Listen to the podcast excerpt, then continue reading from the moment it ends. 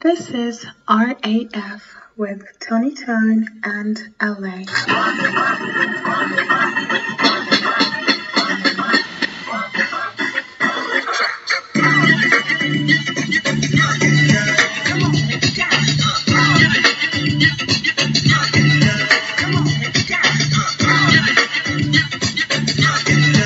Yo, what's up? It's your boy LA, aka the Love Ambassador, coming to you straight live and direct from the Jungle Studios. First and foremost, if you want to follow me on Instagram, it is at the Real LA21. Lock it down for the episodes, and yo, enjoy the ride. So, um, it's Thursday night. Uh, let's just to get straight to the point on this one. Uh, so, my father who is an unreal dad. I've been truly blessed in life. Uh, when I was very young, got me a subscription to the car magazine Wheels, which is obviously a good name for a car magazine in Australia, and it goes through all the uh, latest and greatest of what's going on. Um, it was supposed to be for one year, the subscription, when I was like 10 or 11 but you know what? Every year he uh, renews it for me. And um, yo it's kind of a cool thing actually because i moved away on the opposite side of the country and uh, every month the magazine comes through. And uh, i know it sounds a little bit sentimental but for me it's just a little a little piece of home every month coming.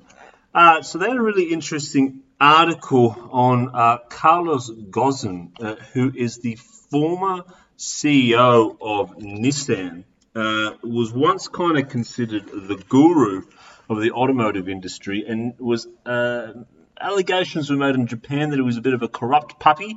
And um, you know he actually bolted from Japan went on bail and uh, escaped to Lebanon where there's no extradition treaty uh, basically put the middle finger up to Japan and said come get me now.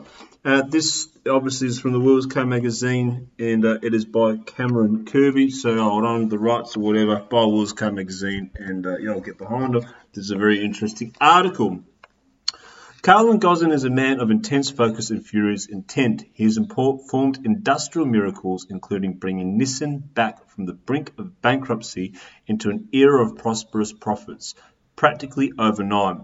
For the past year, his sole focus has been on proving he's innocent following his shock arrest in late 2018 for allegedly misusing company funds. Then in late December 2019, everything changed, and the subject of his attention was a secret, daring, and ultimately successful escape from Japan that would result in him becoming an international fugitive. So, what the fuck happened? so, basically, the allegations was that um, prompted by a tip off from Nissan, he he was in he was hiding basically money to the tune of sixty million dollars, um, and he also was funneling funds from Nissan to himself through car dealerships he controlled in the Middle East, and siphoning sixteen million dollars in personal losses back to the Japanese car manufacturer. it's, it's, fucking actually quite clever. Uh, lawyers representing Ghosn claimed his detention was part of a corporate coup to prevent the partnership between Nissan and Renault transforming from an alliance into a merger. These are global politics also at play, with the French government the single largest shareholder in Renault, and Japan's government seeing Nissan as one of the crown jewels of its automotive industry. Dun, dun, dun. That's my that's my special sound effects. Uh, the condition of Ghosn's detention was harsh, he was held inside the infamous Tokyo detention house. The 65 year old was repeatedly charged, recharged, interrogated without his lawyer present for more than 130 days. Um, congratulations on not buckling uh, under that type of uh, pressure. He was also often placed in a solitary confinement with no contact with people outside the prison. These are well-worn tactics of the Special Investigation Squad that has been leading the case against the former automotive executive.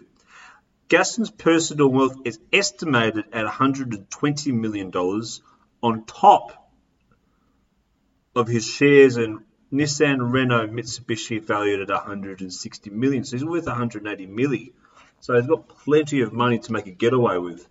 He's a man of immense wealth and power who has been subjected to 12 months of a relentless and humiliating pressure. Among his supporters is French President Emmanuel Macron, makes sense with the connection with Renault, who told reporters in early 2019, I'm just concerned that the case of a French citizen should respect basic decency. Mate, just fucking stop being a politician and be an fucking honest dude and say we're the biggest shareholders in Renault. He's our dude. Don't fuck with him.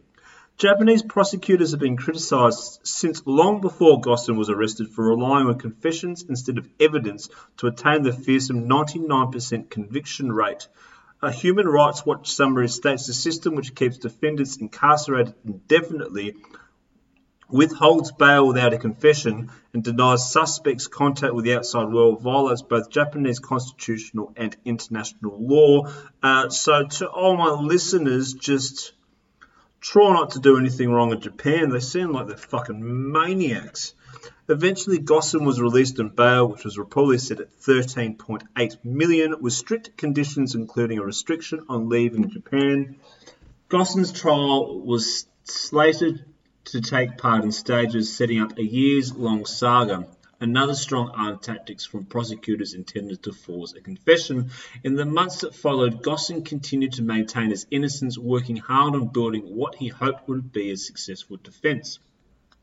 The New York Times reports that Ghosn's desire to have his of justice evaporated after a Japanese court denied on Christmas Day his request to spend the holiday with his wife, for whom Japanese prosecutors have now issued an arrest warrant.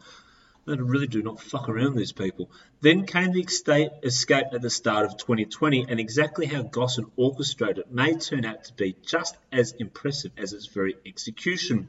Bail conditions mandated a camera above the door to his rented home, his phone use was restricted, and internet access outside his lawyer's house was outlawed. Calls with his wife were listened in on by lawyers, and he was shadowed everywhere by reporters. Unverified reports claim Ghosn hired a Gregorian band to play at his residence. The story goes that Ghosn, aided by ex-Special Forces officers that specialised in rescuing hostages, was then smuggled out of the apartment and country inside an instrument case.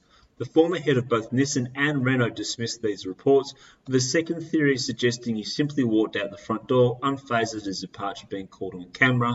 This is because Ghosn was under heavy surveillance, not house arrest, meaning Japanese authorities didn't realise what was happening until it was too late.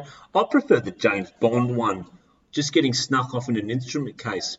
What we do know is that he boarded a private jet in Osaka, flew to Turkey, then boarded a second plane to Lebanon, where Ghosn has citizenship and owns property. Japan and Lebanon do not have an established extradition agreement. According to the New York Times, once in Beirut, Ghosn met Lebanon's president, as one does, Michael Aoun, and discussed this legal issue. This claim has been refuted by Mr. Aoun. Well, you would. You wouldn't really want the whole Japanese ambassador knocking on your door. Uh, in a statement released this week of his escape, Ghosn said he would no longer be held hostage by a rigged Japanese justice system where guilt is presumed, discrimination is rampant, and basic human rights are denied. Ghosn claims he alone was behind his escape from Japan, denying any of his family was involved. Again, you'd have to say that, considering how harsh they are. Interpol issued a red notice for Ghosn's arrest Turkish police arrested seven people in relation to an investigation into Ghosn's escape, including four pilots of a private airline, with officials in Turkey furious that Ghosn entered and exited their country successfully. Uh, fair point, Turkey, fair point. To start, all these images surfaced of him eating at a high-end restaurant in Beirut. Nobuo Gohara, a former Japanese prosecutor who runs a compliance and law office, told CNN Business that he believes Ghosn trial is likely to be abandoned following his escape from Japan. As wheels went to press, Ghosn remained at large, staying in a house in Lebanon that Nissan bought and renovated while he was the CEO. We guess no one got around to changing the locks. Five steps of freedom. Let's do it. One, Ghosn simply walks out the door, or he's smuggled in an instrument case. That's one I like. Two, train catches a bullet train from Tokyo to the airport in Osaka. Osaka, he goes uh, on a private jet, goes to Turkey. Turkey goes to Lebanon. Well, look, at the end of the day, we don't know. Maybe he actually did steal the money. Uh, that's not actually proved or disproved. But at the what I really found fascinating out of this whole entire thing is two things. First of all, The Japanese legal system sounds like if you get in trouble, you're utterly fucking munted. So just really behave yourself when you're in Japan, peoples, to the best of your ability. And um, yeah, secondly, it's uh, I think there's a lot more at play than we actually realise. Uh, not to be one of the conspiracy theories, but um, you know, Let's see what happens. Apparently, Nissan's now trying to sue Carlos Ghosn for $90 million. So the saga continues. Let's wait to see what will happen. Uh, either way, it was one fucking amazing escape. It was one fucking amazing escape.